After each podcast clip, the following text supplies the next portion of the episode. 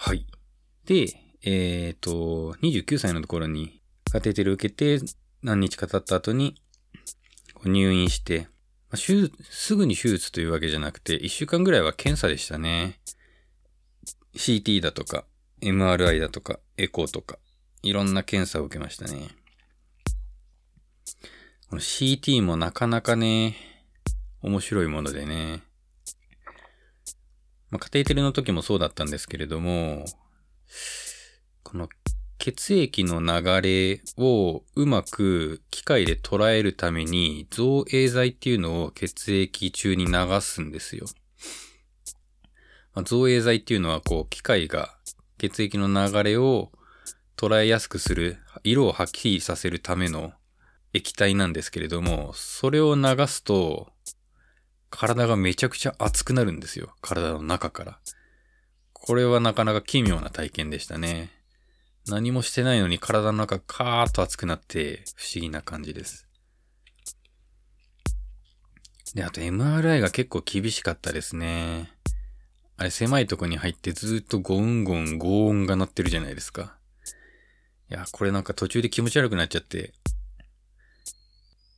という感じで、検査を、1週間ぐらい、まあ、もうちょっと少ないかな。5日間ぐらい検査を受けて、よし、じゃあ手術にしましょうっていうことになり、ここで、まあ先生からいろいろと詳しい手術の内容を聞くんですね。で、これは前回話した通り、血管の、心臓周りの血管をつなぎ替えて、まあ、正常な血液循環を生み出しましょう。前よりも良い血液循環を生み出しましょう。という手術なんですけれども、この手術、成功する確率が85%ぐらいだと言われました。これつまりどういうことかっていうと、15%の確率で死ぬってことなんですよね。いやー、この手術の同意書にサインするときは手震えたなさすがに15%の確率で死ぬって言われて、これ高いよね。俺の感覚変じゃないよね。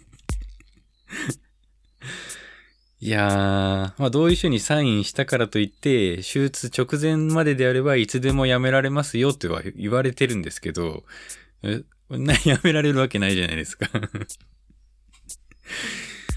いやー、この同意書をサインするときはよく覚えてるなさらさらっとサインをしましたけれども、内心手震えてましたね。いやー、ここで遺書も書いたなちゃんと。簡単なものではあったけれども。もしも死んだらこの人たちに連絡してくださいっていうのを書いたないや、この間家の中整理してる時にその遺書出てきたんですよ。なんで捨ててないんだろうって思ったんですけど、もう速攻捨てました。はい。で、手術、えー本格的な手術に移っていきます。まあ、この手術の、ス手術してる時はもう全身麻酔で何の記憶もなかったですね。手術室に入っていくんですけれども、まあなんか手術台に寝っ転がって、すんごいあったかいなーって思って、もう意識がなかったですね。